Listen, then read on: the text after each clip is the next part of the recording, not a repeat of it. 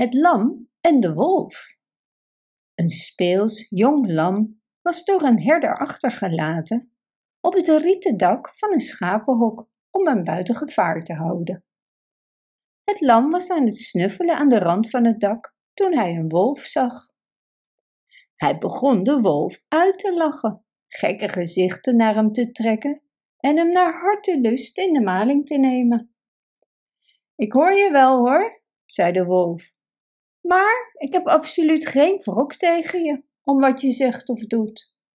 Als jij daarboven bent, is het het dak dat tegen mij praat, niet jij. Bedankt voor het luisteren. Wist je dat je dit verhaal ook op onze website ririro.com/nl kunt lezen, downloaden en printen?